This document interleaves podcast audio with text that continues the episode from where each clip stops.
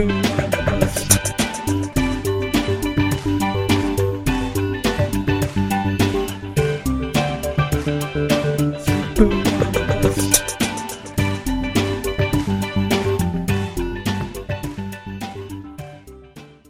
everybody, and welcome to The Sleeper and the Bust. This is episode number 149. I am your host, Nicholas Minnix, and joined, as usual, on Sundays by Jason Collette. Jason, how you doing today?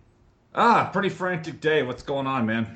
Not too much. Well, that's not entirely true. Uh, I could use a trip to the table this myself now with a bit of a, a strain or uh, stinger, something in my neck slash back. It feels like a lat strain. I'm not sure, but uh, I'm definitely not going to be able to make my next start. Uh, we'll see what happens.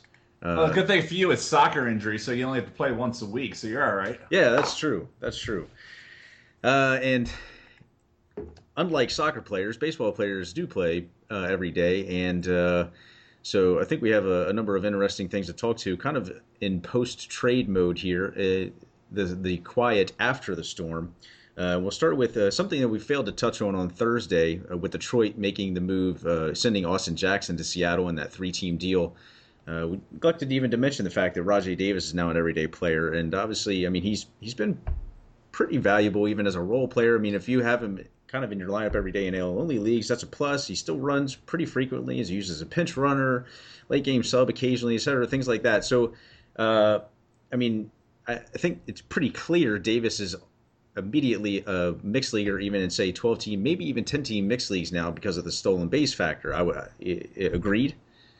Um, yeah, you know, I know, uh, know, and I before the season were rather critical of, of Rajai Davis getting, uh, you know, we were saying that he should have limited playing time because he has a, a proven track record of not being able to hit right-handed pitching, and it's not like he's a world beater this year but at least it's 262 batting average and a 308 on base percentage. That's good enough. I mean, he's really good against left-handed pitching, but this right-handed, these numbers against righties are better than they've been since 2010 for him. So as long as he's getting on base at, at that kind of clip for righties, this is I'm, I'm fine with this. And I think that's why Detroit was comfortable trading Austin Jackson. If if Rajai Davis had been playing like he had the previous three seasons, where he was uh, about a 275 OBP, doesn't cut it. But, you know, 25, 30 point bump in OBP and just how well he's doing against lefties when you turn it over and, and see his numbers against lefties. He's having a, a career year this year against lefties. So it's balancing out rather well. And uh, you know, kudos to them for stepping up and stealing the thunder from my favorite team.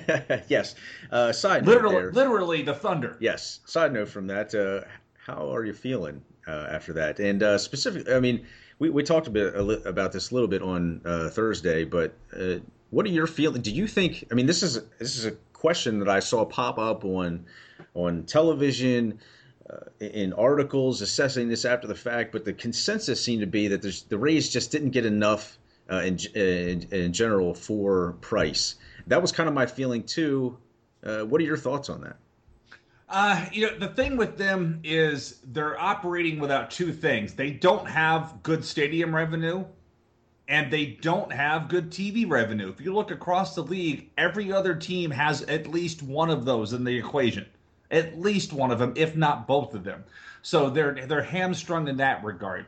They were never going to pay David Price twenty million dollars next year to be on the roster. It wasn't going to happen.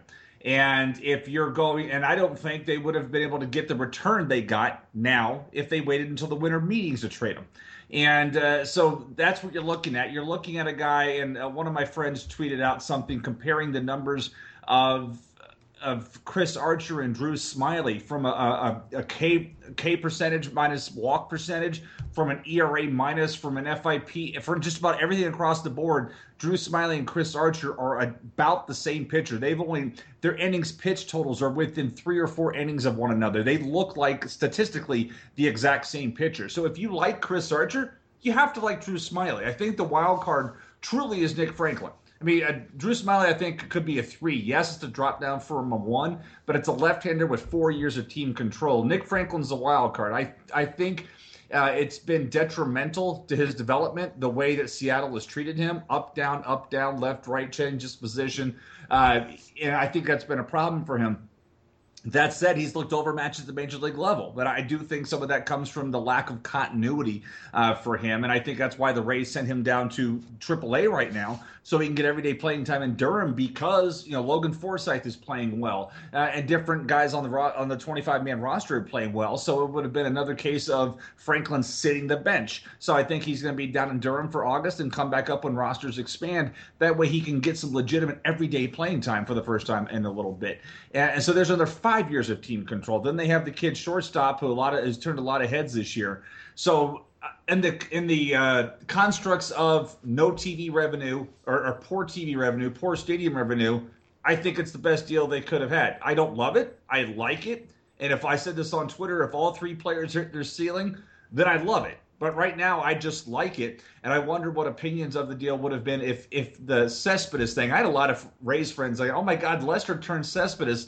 Why couldn't the Rays get that?" Well, you know, Cespedes is a free agent after 2015. Right he's 30 years old. He's already making 10 and a quarter million dollars. So if you don't sign him, that's one year. And if that Cespedes deal doesn't happen, I, I don't think that the Rays deal gets as much crap as it as it got.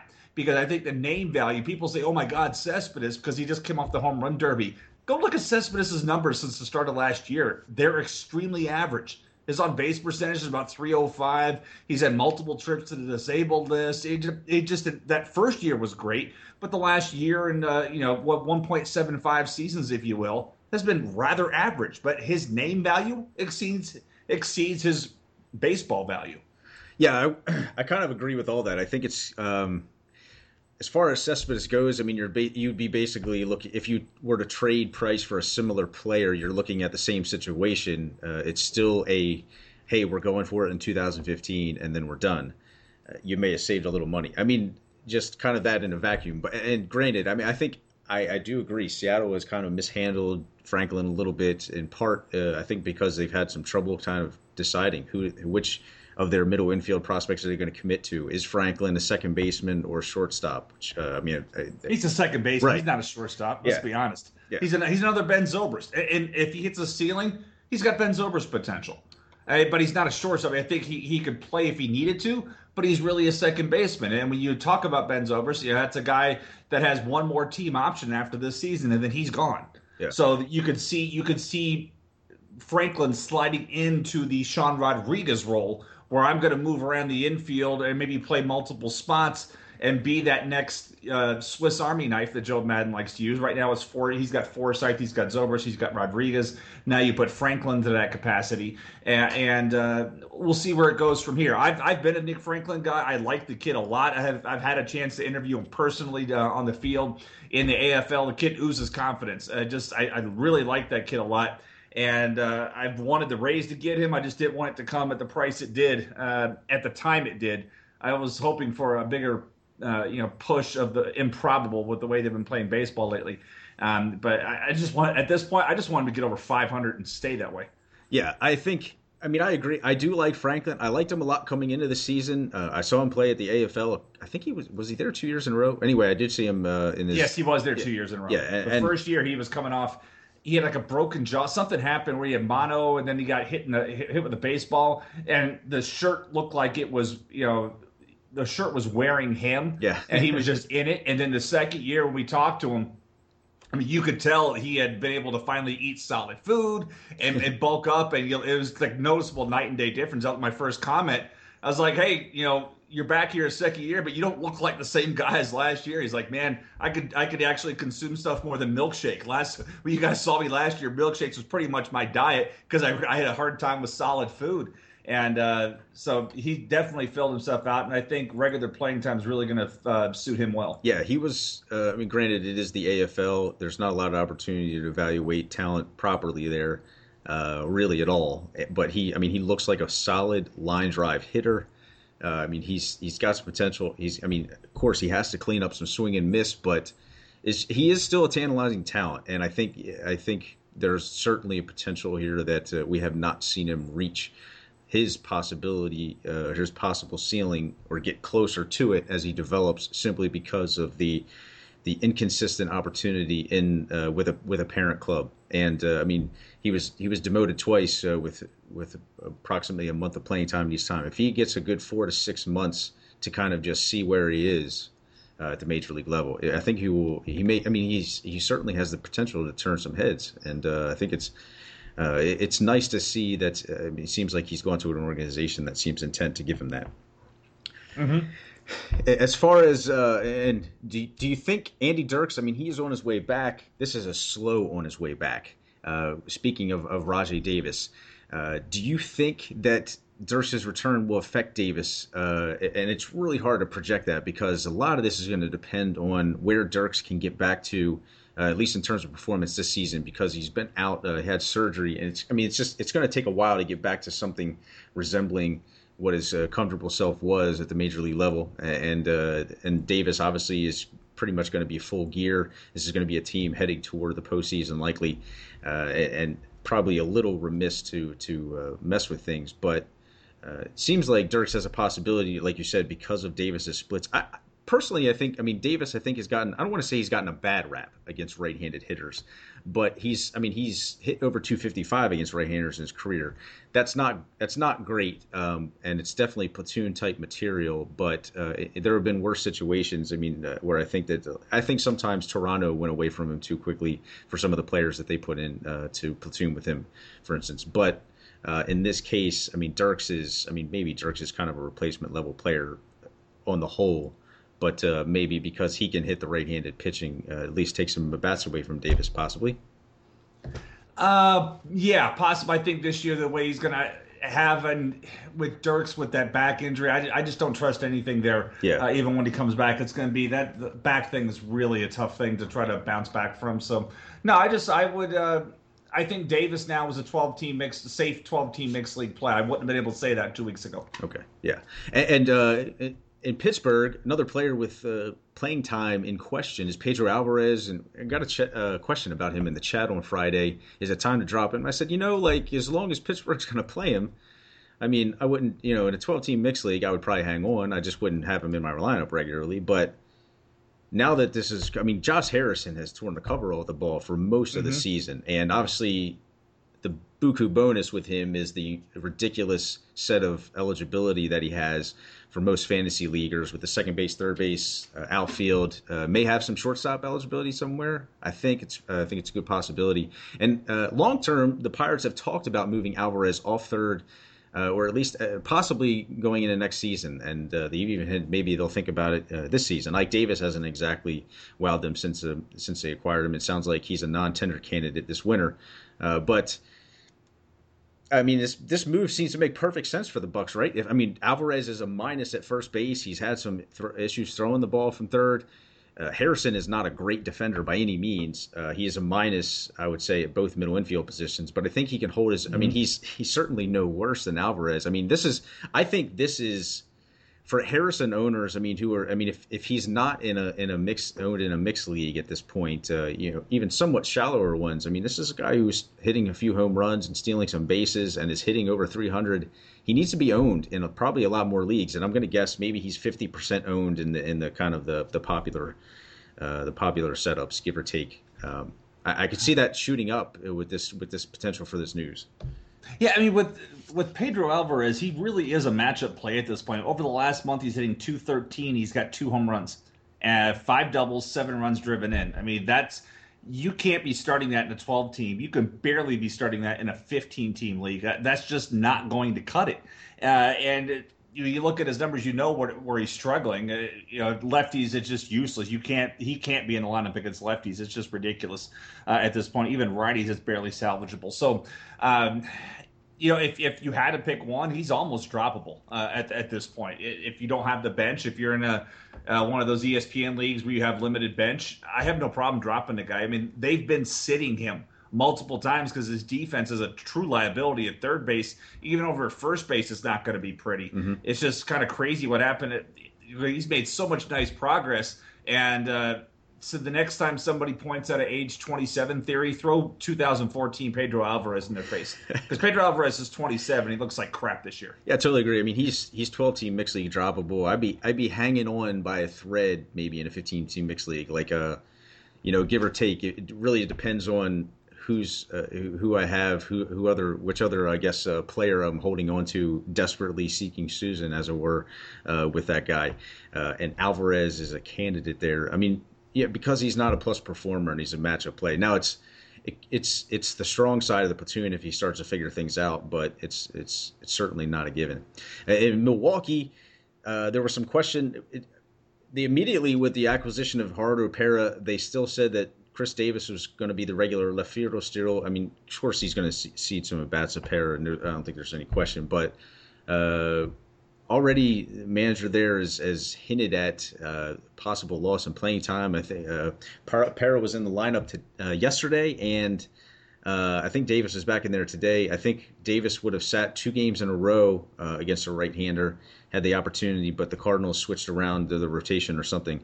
I, I, couldn't catch all the details, but point is here is that Davis appears to be much in line to lose playing time to right-handers. Now it makes sense to me, but here's the question: Is how, you know what league do you stop uh, dropping Davis now? Because this this is kind of scary. I mean, he's a 245 hitter against right-handers, and batting average seems to matter. Some managers more than others, but also uh, the OBP is. Uh, around 300. Whereas, I mean, he's a, he's obviously is a, a legitimate performer against left-handed pitching this season, or actually career 294, 345, 632 slash line against left-handed pitching. I want that in there all day. Uh, Parra the only thing that makes this interesting to me is I'm not sure how much how much does Milwaukee look at uh, advanced metrics and things like that. Parra is having pretty much his worst season uh, in the major leagues, uh, especially offensively, but also has been a minus defensively. Now I think that that's going to change if he's moved if he's uh, filling in on the corners. He's certainly not a candidate to take anything away from Carlos Gomez, uh, and I think he can still be a plus defender in the corners, and that's primarily where he used to play uh, for Arizona, I would say. Right. I mean, you don't make a trade for a guy to, to sit him on the bench, uh, and, and with him, you know, when you look at the defense, it has been elite for a few years. I mean, that's why when you look at a guy whose defense has been elite and then now all of a sudden is putting up a negative, uh, the sniff test, you're like, huh? I mean, last year he was his UZR 150 last year was 32. This year it's negative two and a half.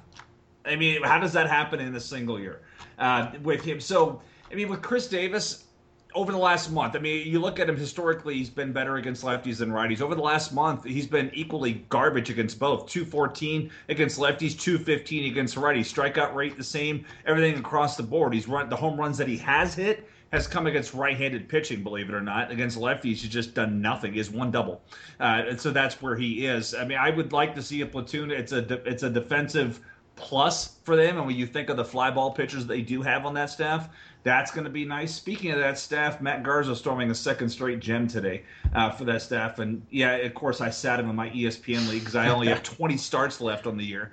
And, and I, I, sat him for a second straight start, so I'm a little bit bitter. But Garza was one hit ball over six innings, no walks, four strikeouts against a Cardinal offense that still sucks. They made the trade for John Lackey, but that offense still sucks. Yeah, yeah. Uh, for the record, I mean, for what it's worth, for the record, Parra is. I mean, I guess this is probably.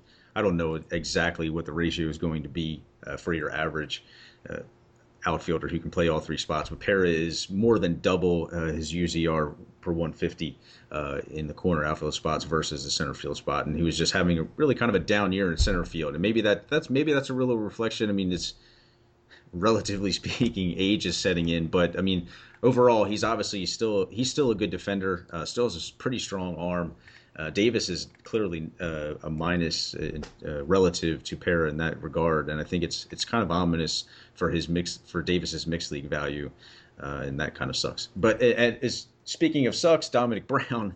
has kind of ceded playing time. I saw this actually. I, was, I caught a couple of Phillies games in the last few weeks because I was back east. I'm now back on the West Coast, and observed, I'm like, why is Grady Sizemore playing? Now I understand. I mean, he had a clause in his contract, as a lot of these uh, over the hill vets do. Hey, if I'm not called up by such and such a date, I have the opportunity to opt out. Well, the Phillies promoted him just before that date, and since then they've also decided to play him regularly. Uh, and Brown is not. Now Brown has had a miserable season. Brown is also under the age of 30, whereas Sizemore is clearly not part of your future what's going on here? I mean, I think that this pretty much seals the deal as far as Brown's mixed league value goes as well. It just just based on the pattern. Uh, I mean, and Brown has sucked anyway. Wait, you're asking me to make sense of what the Phillies are doing? uh, yeah, yeah, yeah. Let's hey, move on. hey, here's the thing. His basically all of his value has been the month of May 2013 when he had 15 home runs. This is this is Domonic Brown over the last calendar year. His numbers are 243, 299, 350. That's over the past calendar year. That's over 519 plate appearances. Uh, 30 extra base hits and 519 plate appearances, more than twice as uh, twice as many strikeouts as walks. I mean, getting back to the Nick Franklin defense, I think the way that Phillies have treated Domonic Brown has been detrimental to his development. We're talking about a kid who's 26. If he is on the opening day roster for the Phillies next year, I'll be stunned. I mean, this is a guy who was in dire need of a change of scenery. This would be a guy, if he is traded, I would be all over like flies on you know what next year in fantasy drafts. This is one of these guys, uh, the bounce back candidates, the guys that you give up for dead because they suck, and all of a sudden they, something changes and it clicks. We've seen he has potential. Yeah. I, I think it's just never going to come to the surface in Philly again. He needs a change of scenery, a different, a different everything. Uh, so you know, I would love to see him come to Tampa Bay. I, he's from the area. He's from Plant City. Get him out of Philly. This is never going to work in Philly. Yeah, I think uh, a the Phillies totally missed their window, totally missed their window to trade Domonic Brown this past winter. B, uh, to be fair to Brown, in the second half of last season, uh, he spent some time on the concussion disabled list, uh, and then also was dealing with uh, an Achilles. I mean, he played through this. It was never mm-hmm. really something that landed him on the disabled list, but uh, I think that that uh, that certainly goes a long way. To, I mean, he was he was clearly not 100. percent I want to say sometime between June July on, but obviously also this season disappointing. I, think if you talk about in terms of production, 2013 was not clearly not uh, entirely representative of Brown's ability. But, uh, well, but it's it's representative of his peak ability. Uh, but there's a lot of things that go into it, such as he's always kind of dealt with these nagging health problems, uh, and and of course is uh, showing the potential at times to be a, a possible platoon player. But again, that I think that is also a product of how the Phillies handle him. I wrote a few years ago, I wrote a series, a couple of blogs about how the Phillies had handled him. Basically, that in the time that they promoted him to the majors, he had been in the AAA level. This was like three years ago. Uh, he had been in the AAA level for only a little over a month, maybe. Uh, and then they brought him up because I think Shane Victorino uh, and Jayson Werth were both on the disabled list. There's a couple of a couple of their outfielders, and basically what uh, it amounted to was once those players came back, and they, you know, there was a big deal. They they kept him around even though they weren't playing him, which made absolutely no sense. Uh, and then uh, by the time it was I mean, basically into the next season, uh, he spent a calendar year and he got only 200 plate appearances against professional pitching, and that included winter leagues, um, extended spring training. I mean, why do you do that to what is supposed to be still kind of one of your top hitting prospects? It made absolutely no sense. And then the time that he was getting, he was being platooned it just I, I thoroughly think that they they've abused him. And granted this guy may turn out to be a flop anywhere else as well but uh, I don't think he's really been given an opportunity to to entirely see what he can do. And uh, yeah again this is a situation where I mean if he moves to Tampa Bay it'd be interesting to see or uh, or an organization like that where they say hey you know what? We're just going to see what happens if we just give this guy a little more rope. It'd be interesting to see what happens. Yes.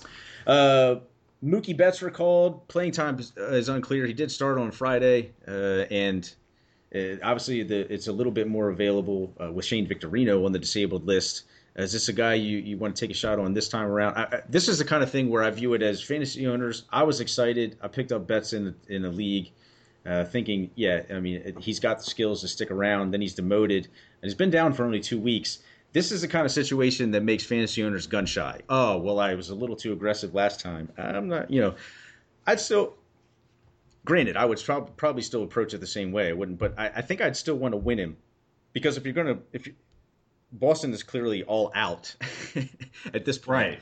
Uh, this, uh, this is a guy who should play more often than not. Yes. Yeah, absolutely. And if you're going to call him up, you're in dead last place. Your season is over he needs to be playing on a daily basis. Uh, and you look at, and the same thing goes. I mean, with with Victorino on disabled list, that's one thing. But you, they're giving all this. They're giving playing time to Nava, who was in right field yesterday. Brock Holt's getting playing time at third base.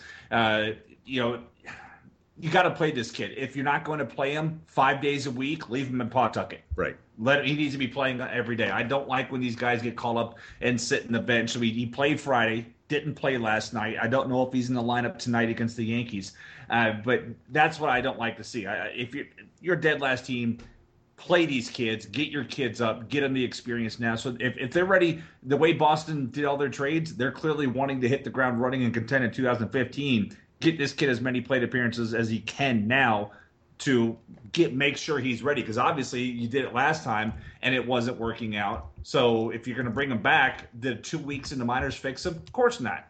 You know, play him or leave him in the minors. Don't call him to sit in the bench. Exactly, and there's still the same skill. Nothing different about the skill set. Great ability to get on base. Very little swing and miss. Swing and miss uh, as as far. I mean, strikeout rate, even when he was up in the bigs, is below what is average. I mean, or I should say above average uh, as far as his strikeout rate goes at the major league level. He didn't show the same uh, propensity to walk, but we clearly have not seen the best of him yet. Ow, that was a crazy muscle spasm I just had. Anyway, uh, Betts, I mean, I like him. In 15 team mixed leagues, I'm, I'm going after him. Um, and in, in, in in 12 team mixed leagues, I mean, I, I, would, I think I would throw like a, a buck in a hundred dollar cap or whatever, some, something like that. I mean, I would, I would want to top someone if it was a zero bid situation. I mean, I, just because I like the potential and he, he can, he can run a little, but, uh, I mean, I, am less interested, for instance, in Will Middlebrooks. I'm kind of tired of Middlebrooks. I've never been a big fan. He's back up. He's supposed to play third base regularly. That was the intent when they called him back up. But I think, yeah, I, I, think there's still a situation where they could play Holt a little bit at third. They don't need to play Holt in the outfield now. Um, interested in Middlebrooks anywhere? Uh, no, I'm tired of him too. Good. I thought I was the only one. I know that I know a few folks in the industry, and they've been kind of fans. I mean, I, yes, he's he's shown some plus power, but uh, just wow, he's a frustrating player to watch hit. Uh, just control the strike zone is atrocious to me uh, and uh, his understanding of how to get out of that pattern uh, really seems to be uh, not major league caliber. Minute- Plus, he took one. He, he took one of the better uh, sideline reporters off the market. Ah, okay. So there's a little Jenny Dell. I thought yeah. Jenny Dell did a very good job. She interviewed Will Middlebrooks, uh, and apparently they hit it off. And then they announced their relationship. She had to get off the Red Sox beat. I don't even know where she's at these days, but she did a good job, so I'm kind of bitter at him for taking her off the market. Clearly, there's a bit of jealousy involved in Jason's recommendation, so just keep that in mind. Maybe up it by a buck if uh, if you're going following Jason's advice only. Minnesota calls up. I'm going to say this name wrong. Possibly is it? It's Kenny's Kennys Vargas. I'm going with the kind of the Kendrys Morales yes. approach. It's Kennys Vargas. Interest you at all? Uh, I mean, I see no. Yes. I see. I see no mixed league value here. I could be wrong. Um, not not a real exciting player to me, but I mean, certainly is somebody who obviously uh, Minnesota thought enough to call up. Uh, go ahead and give him the. I, am assuming he's in kind of in the lead for playing time rest of the season. Uh, you would hope so. Again, season's lost. Call him up, play him. I mean, he looked good in Arizona Fall League, and there's been some just because size comps. He's a big guy. There's been David Ortiz comps Apparently, there's some kind of relationship between the two down in Double A this year. He skipped Triple A, so to me, uh, that's been a red flag for me in the past. But he was hitting 281, 360, 472 down in Triple A, and the numbers so good numbers as a 23 year old, so a, a, tad old for the league, but he skipped Triple A, so that kind of speaks where the Twins think of him. But again, you got to call him up, you got to play him and he has a track record of hitting. He had even, you know, slugged 468 in the Florida State League at 22. That's tough to do because that is a pitchers league with pitchers ballparks. But he's got a track record of hitting. I think this, you know, first base DH. I, I probably listed those positions in the wrong order. But if you're going to call him up, let him hit. I think mixed. Yeah, I'm not ready to play him in a mixed league. I want to see how much the Twins play him. But again, if they're going to have him skip AAA, they're calling him up. I think he'll play a decent amount. I may take a flyer in a 15 team and not a 12. Yeah, you know, I just uh, that was something I overlooked, and I was asked about him in the chat, and I said, "Oh, he may be a platoon." I didn't realize he's a switch hitter. Uh, I do, and I mean, I like some of what I've seen his numbers. I, am a little concerned. I'm a little. I'm mostly concerned. I think because he's 20, yeah, 24. Actually, mm-hmm. he he turned 24 uh, on the day he was called up. Happy birthday! But um, he, I mean, he'd made it only to the double A level, and I mean, he's hit well there 281, 360, 472, uh, with a 10% walk rate and a 17% strikeout rate. Solid numbers, certainly. Uh, it certainly has the ability to hit for some power. Uh, I guess I was just, I, I'm a little skeptical because, I mean, he's not really been exposed to too much upper level pitching yet. And uh, I mean, it's just kind of a, I think it's, I think it's a bit of a hairy situation, but more I read about him, it's kind of been, he's one of those players who's just kind of hit where he's been. I'm also a little surprised, uh, Vargas, we're, we're, speaking about here. I'm also a little surprised that uh, the Vargas Ortiz relationship didn't hit the tabloids there. I had no idea that they had a thing going on behind closed doors. Uh, but uh, there's certainly there are certainly far worse hitters you can learn some things about as a big man uh, if you were Vargas. So he's an interesting player, and I think he might be somebody I take a flyer on, uh, for instance, in, in Tout Wars as well, 15 team mixed league. So somebody I would keep an eye on. Uh, casualty of the Austin Jackson trade, et cetera, et cetera. I mean, they they optioned. They of course they had to clean up the roster a little bit, uh, and one of them was Stefen Romero, the other James Jones. I thought James Jones had a little bit of a chance to to keep some playing time there, at least in the short term, but that goes out the window. Uh, which says a lot more, even because Michael Saunders will be back from the disabled list probably sometime by mid-August. Uh, but uh, it, James Jones, I mean, do you, do you see this as a potential future? Just you know, real quick, future if this guy gets called up again and uh, left-handed hitter, you think that he's uh, a guy who you would be interested in? I mean, to me, he showed me enough where I'd see some interest in it if this guy were to come up and get another opportunity. Yeah, if Seattle wasn't trying to be a, playoff contender, he would still be in the lineup. I mean, that's the thing. He showed enough to to keep him. Uh, not mixed league. I know it's 20 steals but it's really tough. It's an empty 20 steals. Mm. So uh, 15 team, maybe. I have them in a 10 team AL league, and I'm going to have to now put Ichiro in my lineup. Yay me. Uh, yeah, that's kind of where things sit. And uh, but that's where that's really what I I liked him enough. I think the speed's obviously there, uh, but it's he's got to hit a, a, little bit more. Again, if if Seattle was normally where Seattle is, I don't think this move gets made. Yeah, yeah, I would I would have to agree with that. Uh, and development uh, other other post trades casualties include Jesse Chavez, who's back to the bullpen. This is kind of something we speculated, figured. I mean, this was kind of an obvious move. Uh, not really surprised. He was kind of hitting pretty close to what you would call a career high in innings, or maybe I think he'd already established that. Uh, so, I mean, that's this at this point with the way he pitched in his last few starts. Not a huge, well, at least his last start against Houston, where he was absolutely decked. But uh, the interesting thing to me is that Jason Hammel has performed really poorly uh, in his four starts with Oakland, and well, you know, and you know, Eno said, you know, I don't view this as. I mean, I think this is just a case of uh, he's got he's kind of got to get adjusted to his new settings, uh, potentially, uh, and that he, you know, Hammel should kind of work these things out. I wouldn't be too concerned.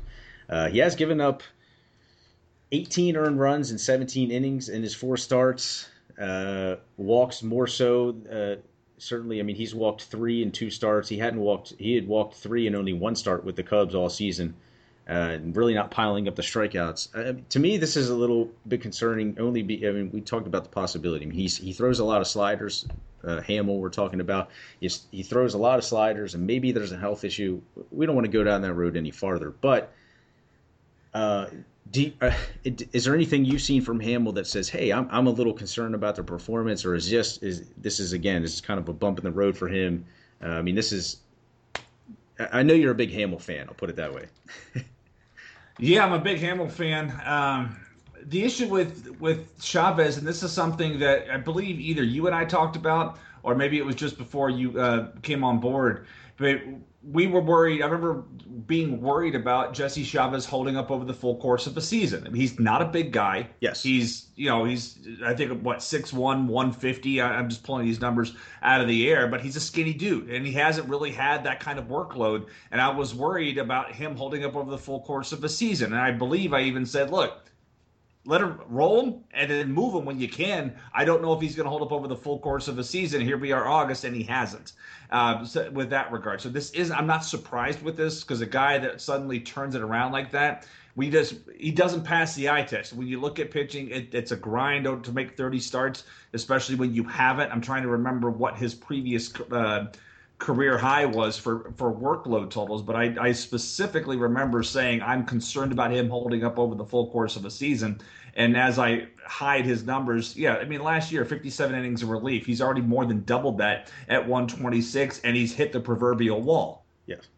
You know, actually, uh, if you even if you add in his minor league numbers last year, 107 innings, so he's eclipsed that. I know from a Tampa Bay perspective, when they work with their pitchers, they don't like their pitchers going more than 10% above the previous season's workload. They're young guys, and, and so he's pretty much right at that threshold.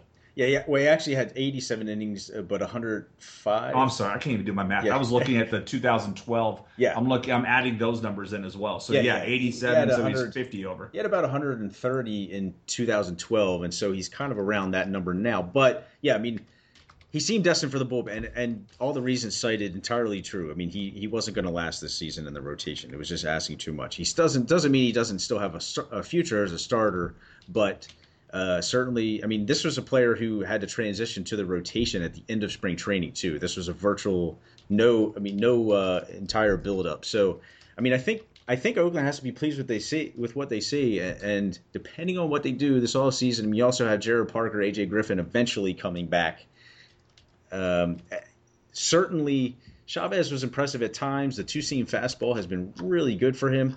Uh, I think that the, I mean they have a little bit of a find, and maybe if he has a full winter to devote to uh, preparation as a starter, I mean you could be looking at a player who's kind of a you know again he takes maybe another step, but yeah, it wasn't meant to be this season for him, uh, at least over the course of 30 plus starts. Uh, and just uh, I'm interested to see how Hammel adjusts to. Uh, you know, well, just makes adjustments. Period. Since he's kind of get, gotten bombed here. I mean, this is certainly this is not the impression you want to make, but certainly has also, I mean, with the the 30 plus percent uh, slider usage. I mean, he still has a pretty good. Uh, I think it's a two seam fastball that he throws, uh, some kind of sinker. Mm-hmm. Uh, I mean, he's he still has the weapons, and it could just be a case of uh, getting used to uh, the you know getting used to catchers, et cetera, et cetera. So. Uh, be interesting to see how that develops. I would, I mean, I, am not looking to. I, I, would bench him at least in mixed leagues until I saw saw some better signs. Though, Mike Minor to be skipped once this uh, I mean when you when you're when you're absolutely obliterated by the Padres, there's something. Man, that... what is up with the, they've beaten the league in offense since the All Star break? uh, I wish I wish we knew. I mean, I um, and and uh, I I don't even. Uh, Yasmani Grandal, I mean, uh, uh, Yonder Alonso, I don't know. Uh, Will Venable showing signs Jed, of life? Jedd Gyorko. In fact, that's a guy we have to talk about because we've had some some hey whispers. Hey, what's what's up with him since he's come back from the disabled list? Think it's just a case of he's healthy now. Uh, I mean, that's that's certainly a good possibility, know. But I mean, he was struggling. It's hard to know. It's always hard to know uh, when a player ends up dealing with an injury. It's hard to know how much he was dealing with it before he actually ended up on the disabled list. Uh, and this is it was the second time that he missed time with plantar fasciitis. But uh, Gyorko obviously has been, and he's hit a few home runs since his uh, activation. We were talking, what is this, in the course of a week, week and a half? Uh, he's been he's been quite good. Um, is this a case just of a player being healthy? Did he have a lot of time off to make some adjustments and think about things in the meantime? Uh, to me, it's the foot. We, we talked about it uh, last. I forgot the player we were talking. Maybe it was Gyorko. Uh, we just talked about because I remember confusing him with Forsythe mm-hmm. about the the histor- the habitual foot problems. But that's it. If your if your foot's hurting you, your front foot you can't plant. You can't hit with power. So that really what it comes down to. You can't. When you look at what Gyorko did last year, you can question the on base percentage, but you can't question the power. That's the one thing he's always been able to do. Yeah, yeah. I think I, think this. Yeah, is this a case? It's, it's a player who's who's healthy, and uh, they the Padres finally let him get that way. Uh, and because this is a serious injury, it's obviously it has the potential to sap him and really affect him at the plate specifically. So I mean, this all systems go. Uh, not to say expect a 300 plus hitter. He still has the flaws, still some swing and miss Power is still part of his game. Uh, still is a guy 20 plus home runs prorated over a full season. Josh Tomlin in for Zach McAllister in Cleveland. This is an AL only thing strictly. Um, not, nothing to be too much excited about here. I do. I mean, I do like over the long haul. I mean, Tomlin has experienced an increase in velocity since Tommy John surgery, uh, but uh, anyway, it, it, you know that's something to keep in mind. McAllister is kind of disappointed this season. I think mm-hmm. I, I, can't wonder. I can't help but wonder if uh, he's thrown a lot more two seam fastballs this year, and that's kind of been. I mean, that was kind of the adoption that Corey Kluber made that made him uh, a lot more effective and a lot less hittable. Uh, I wonder if McAllister started kind of trying to do the same thing and it didn't work work out so well because uh, that's not a it's not a pitch that everyone can adopt easily. Um, uh, just uh, but before we move on to uh, a, a, couple of quick notes on bullpens, I did want to talk about what is if you're if you're a Mike Minor owner, what do you do? Ah. yeah, you know, that, it's been. I'm disappointed because I really, I was super high on that guy coming into the to the year. I really like the strides he made last year. You know, strikeout rate. He's brought his walk rate walk rate uh, is a little bit up from last year. Strikeout rate is right where it was from last year. It's just the batting average and balls in play. It's been a 75 point spike. It's he was up that high in brief time in, in 2011. he's back there this year, and it, and that's you know how much of that do you blame on how much time Dan Uggla's had at second base? How much of that because you look at shortstop, you know what's not going to happen there. Chris Johnson's not the best defender at third base, but you've got two elite defenders in Freddie Freeman and Andrelton Simmons on that infield. So how much of it is the blame on the two poor infield uh, defenders on that infield? Well, I mean, uh, and he's not even a high ground ball guy; he's a high fly ball guy. So what's going on out there when you've got Jason Heyward saving all those runs? And uh, do you just look at the Upton brothers and be like, "Come on, guys, shag some balls"? I think. I mean, uh, uh, Minor missed missed what roughly the first month of the season. I think it was a shoulder yeah. injury. Uh, and remember he got hit in the nuts too. He had some kind of uh, uh, scar tissue in his urethra. I just Ooh, can't even say that. Yeah, that's.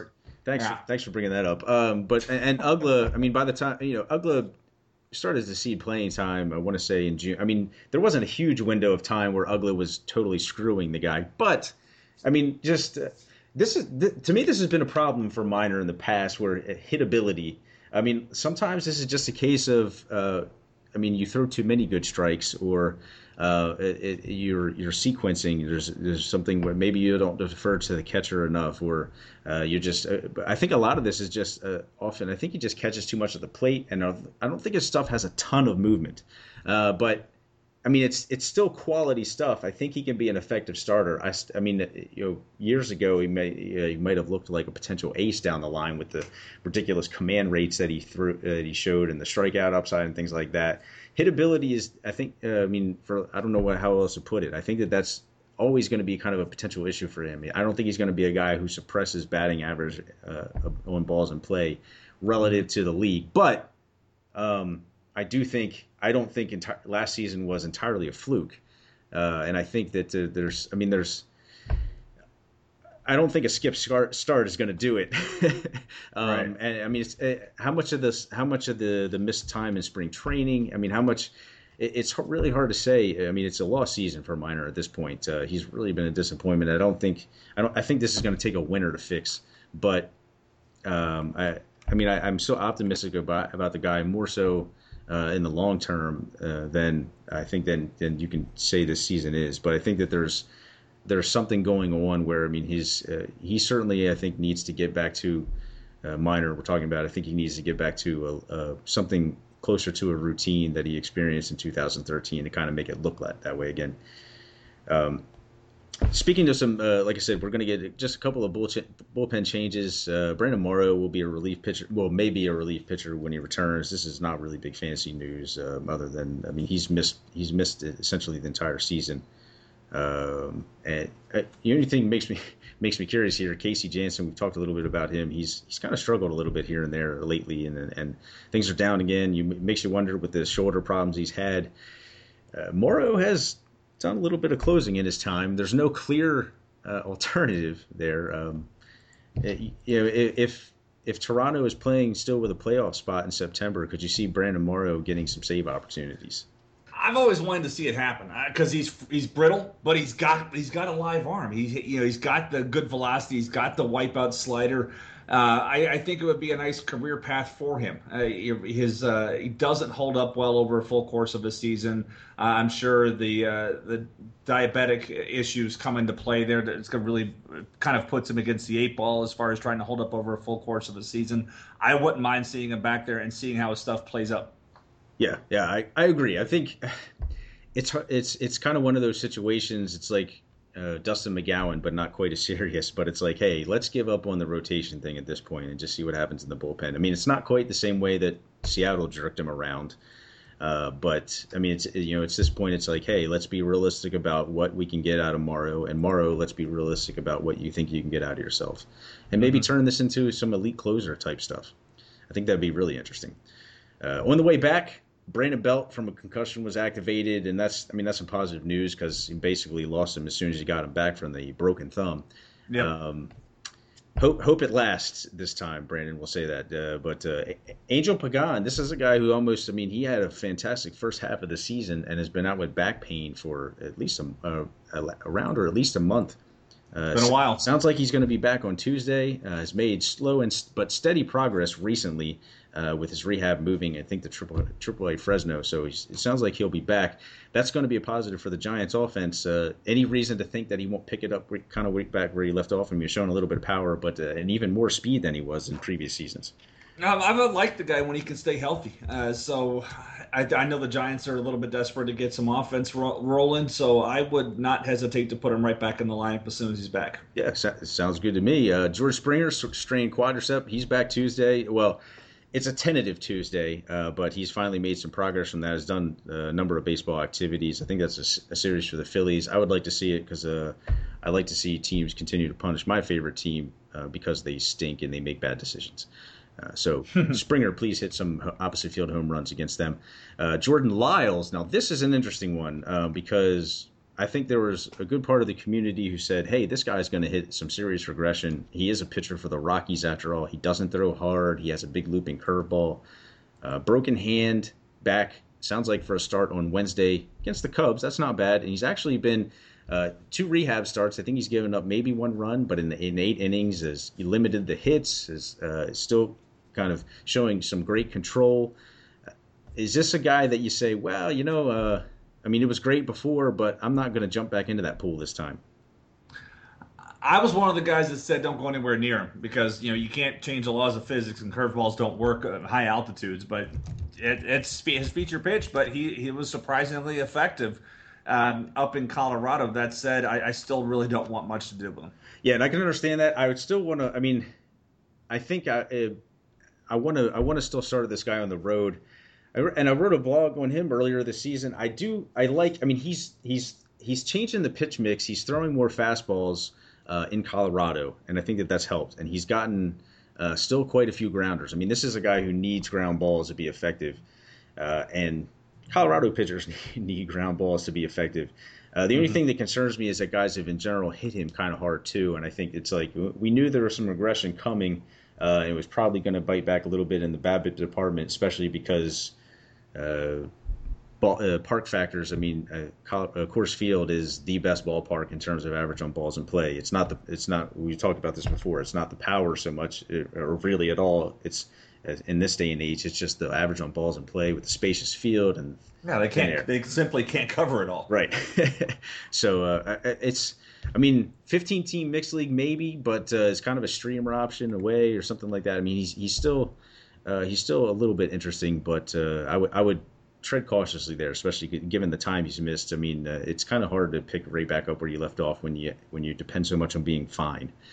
Uh, Geovany Soto, strained groin. Uh, he'll be back Friday since he was also he hit the DL as soon as he had come back too. That's just for you folks in uh, two two catcher uh, mixed leagues of 15 teams or more, and you're kind of desperate for a guy who might hit six home runs for the rest of the season uh, with a 230 batting average.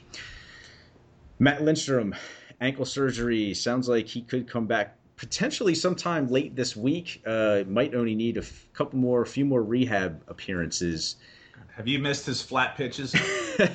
we have. It's, what's interesting about this now is because, uh, well, Zach Putnam has been out on the disabled list. Now he, I mean, I don't think he'll be too far away either. But Jake Petricka had he struggled with a, a save opportunity on Friday. Uh, I mean, he's certainly not. I mean, what happens here is this is this a save uh, is this a, a, bullpen that you just say hey i want to steer clear of it i mean in general that's the way i've been more often than not this season uh, lindstrom figures i would think to kind of work his way slowly back into the closer's role yes Yeah, uh, I think that would be, uh, unless he gets traded uh, on the waiver deal, uh, a waiver deadline somehow. Yeah. But I think they get him in that role as soon as possible so they can try to move him. Yeah, yeah, I could definitely understand that. Uh, um, it, it, it's hard to justify uh, owning, you know, continuing to hang on to once once Lindstrom is back. If he does get that role back, uh, it's probably pretty difficult to justify hanging on to a, a Petricka or a Putnam in a mixed league. Um, Ubaldo Jimenez sprained ankle sounds like he, he maybe maybe only needs one more rehab start, and that matters only to people who play in 15 team AL only leagues. Uh, poor Ubaldo Jimenez. Uh, the I think the real the real interesting thing to me is uh, just I mean who's whose rotation spot does this affect now? I could be totally jumbling this in my head, but you know this is this has kind of been a situation where Baltimore has has continued to find excuses to, to keep Kevin Gausman in the rotation. Uh, we have Miguel Gonzalez, Wei Yin Chen. Wei Yin Chen, by the way, I think he was brilliant in his last start um, with like he was yeah double digit strikeouts and uh, I think he went eight innings. Bud Norris has been kind of hit or miss since he's come back from the disabled list, but good for most of the season. Chris Tillman is the quote unquote ace. Uh, again, who Gausman. pitched well today. Yes. Uh, so who who loses out? Probably going to be Gausman. Yeah, I mean they always jerk him around. This may be another case where that happens. Yeah, I'm a little concerned about that myself. I mean, I, and I was a proponent of Gausman. I mean, it's it's got to be between him and Gonzalez, I think. And Gonzalez, Gonzalez, Gonzalez uh, for his part, has also kind of been hit or miss. I think he gave up four runs in his last start of seven innings or so. Uh, and he, I think in his start before that, he was like uh, maybe uh, seven innings of like one run ball or shutout ball against the Angels of all teams. I mean, it's like where did that come from? But I mean, he stinks too. so I mean, he's I mean he is he is your classic. Hey, I'm a four to four fifty ERA type pitcher, uh, and there's really not a whole lot of upside for anything more. Um, and I think it'd be interesting to see. I, I to, to, me, the smart move is to just uh, suck it up and move Gonzalez to the bullpen and accept what he is. But I'm not sure that the Orioles will see it that way. Uh, and this this is a situation. Uh, it's kind of been, hey, I, I we've continued to urge fantasy owners. Uh, Gerrit Cole, yeah, you want to hang on to him. When he comes back, he should be good. Uh, probably even better than he was. I think when he went on disabled list, an ERA of around 370, whip around 130. Uh, I mean, pretty solid, but definitely less than what fantasy owners expected. Uh, he was scratched from a rehab start on Saturday, and the Pirates, and this is something that they suggested. Uh, now they seem to be doing it. They're kind of delaying his return. He has he's coming back from a strained lat. I don't think that's an issue anymore. They say it's strictly because he needs to refine some things.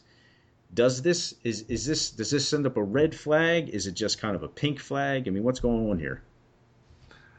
Um, a pink flag. Okay.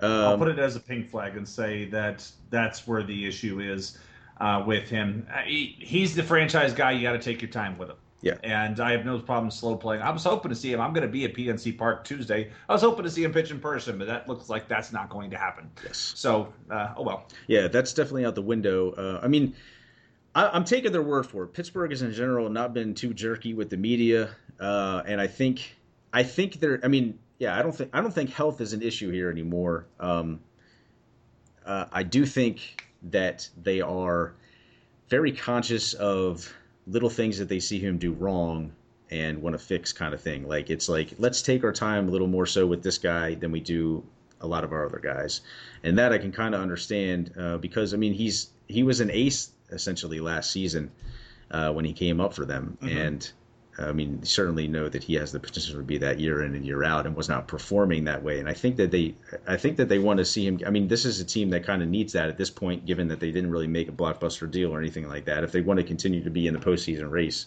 they probably need that pitcher. But at the same time, the longer it takes him to get back there, this is it's still, you know, this is a big picture thing for Pittsburgh, I think, and uh, it'd just be interesting to see. I, am still interested. I'm still hanging on. Uh, it's probably easier for me to say because I play in a league with an unlimited DL, uh, but uh, I, I, think fantasy owners should continue to stick it out with Cole. Real quickly on the way out, Paul Goldschmidt, broken hand, Ugh. likely rest of season. That sucks. Sorry. That sucks a lot. and, and, the only thing that sucks more than that is Kirk Gibson. Yes, that what a with. douche. Yeah, I mean, I'm not sure how you feel. I have an idea how you feel. I'm not. I'm not big. I'm not big on that. I'm not big on the machismo and the the protector players. Let's t- let's retaliate for this. This is clearly. I mean, this was clearly an accident. Granted, it's your franchise player, uh, but I mean, this was clearly an accident. I just I, like I don't really see like who are you protecting?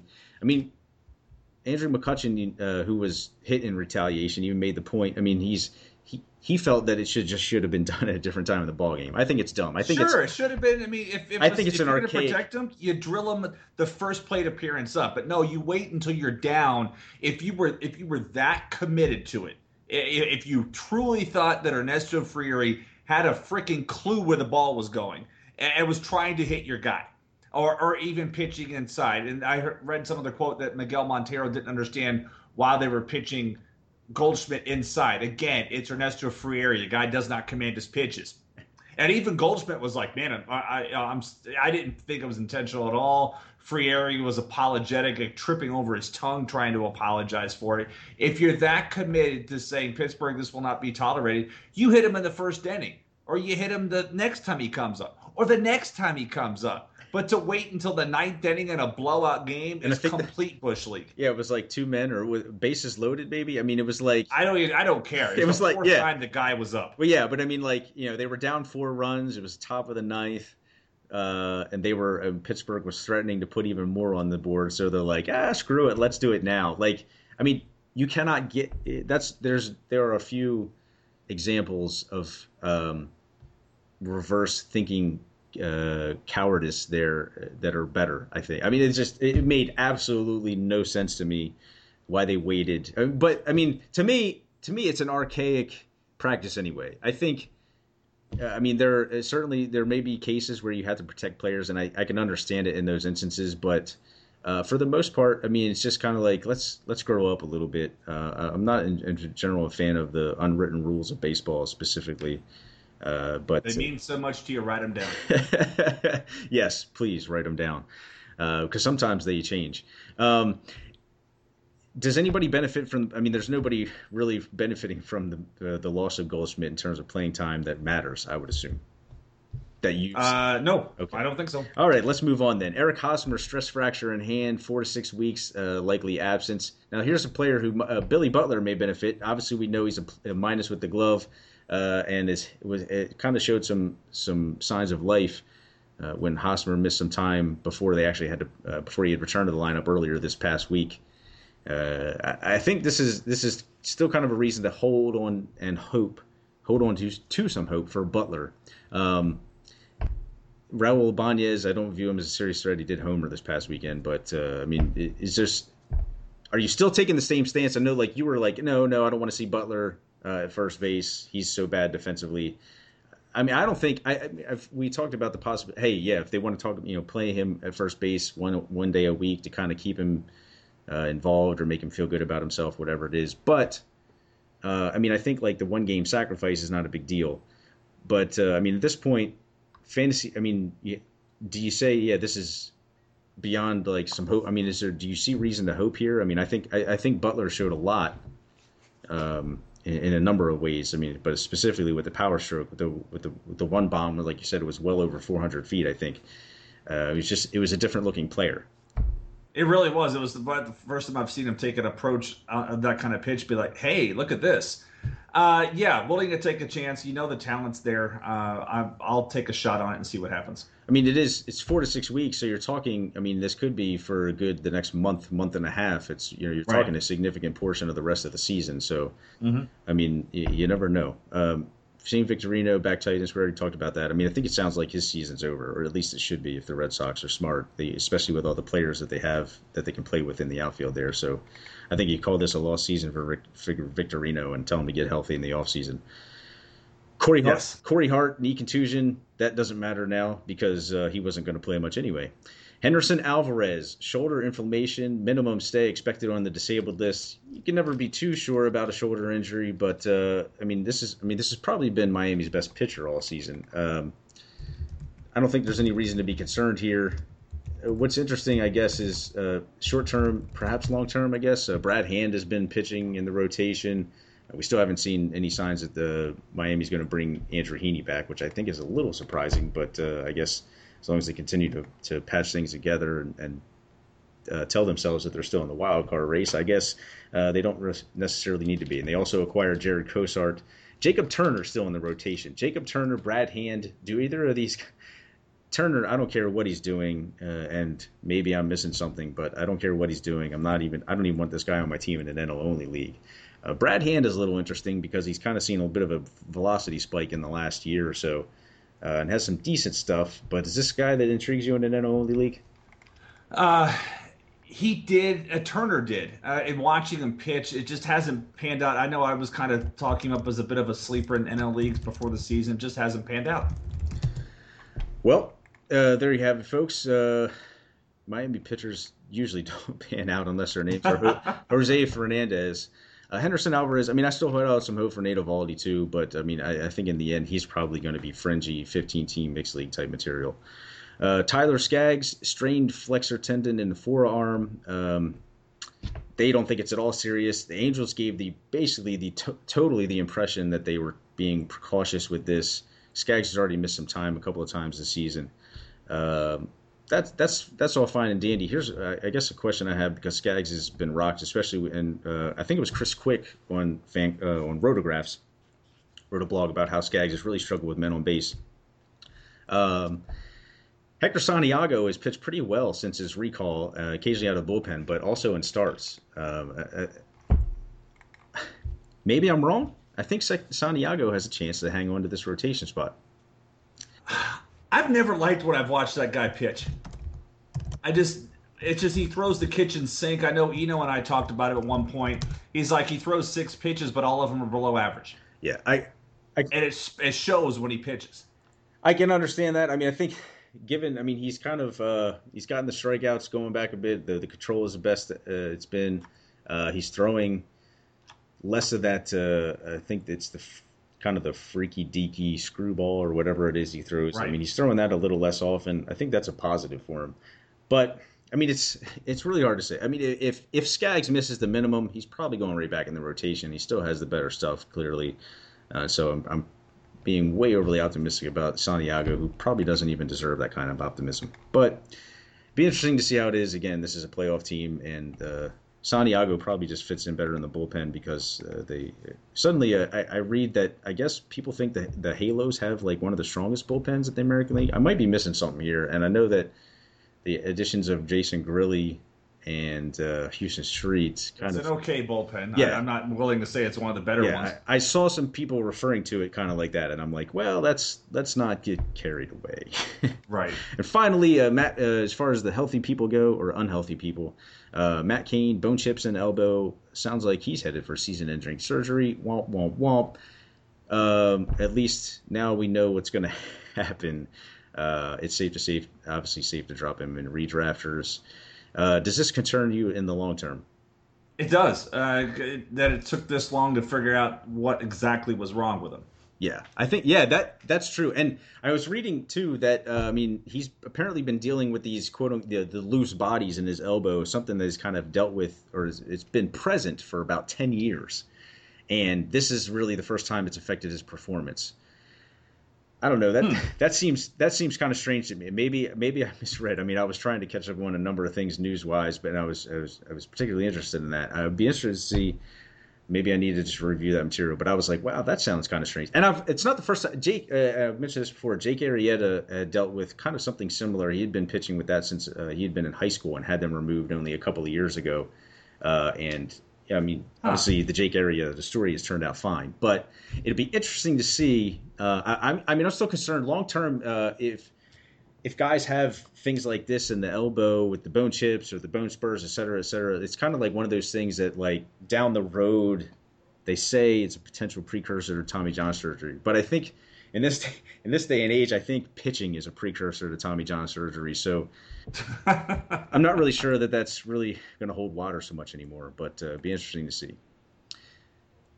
Well, uh, it's it's the it's everybody's favorite time of the show. Let's do a couple of quick kind of favorite or least favorite two turn pitchers. Anybody who's really uh, tickling your pickle?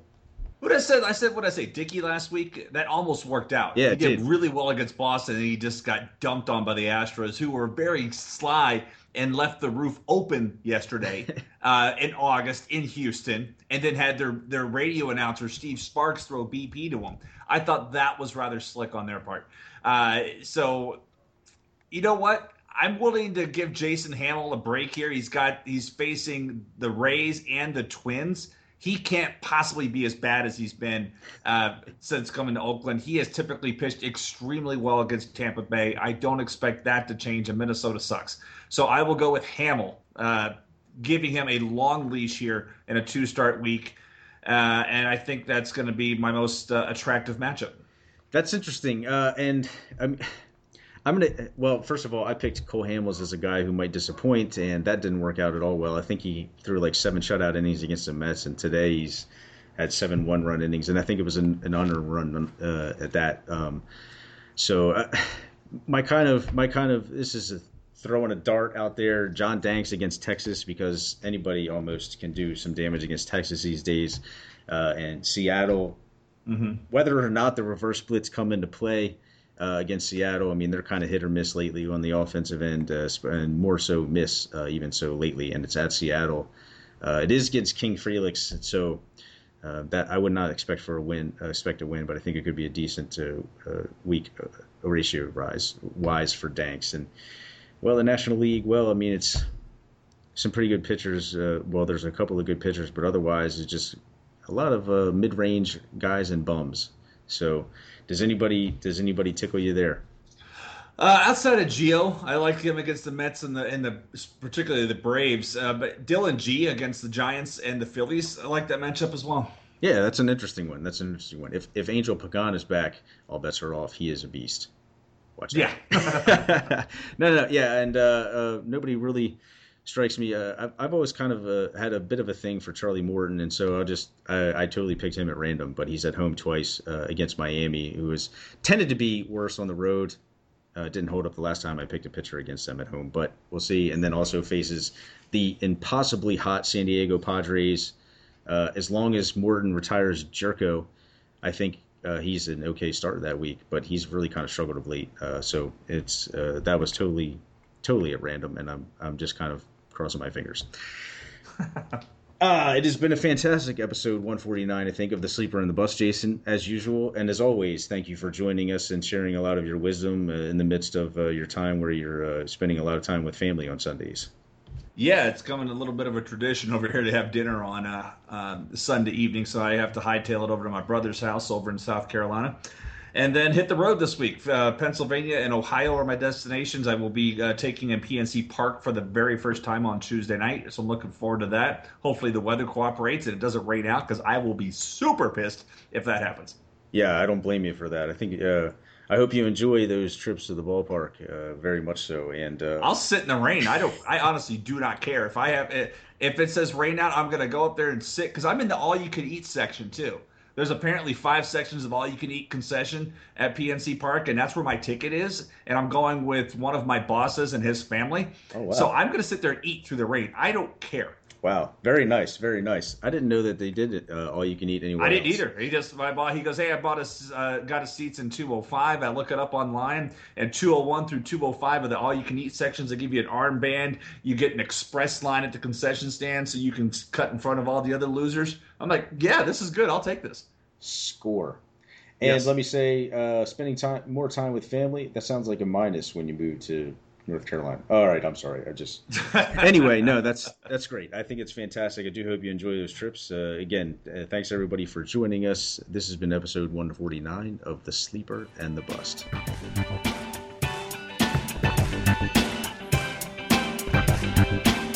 Boom.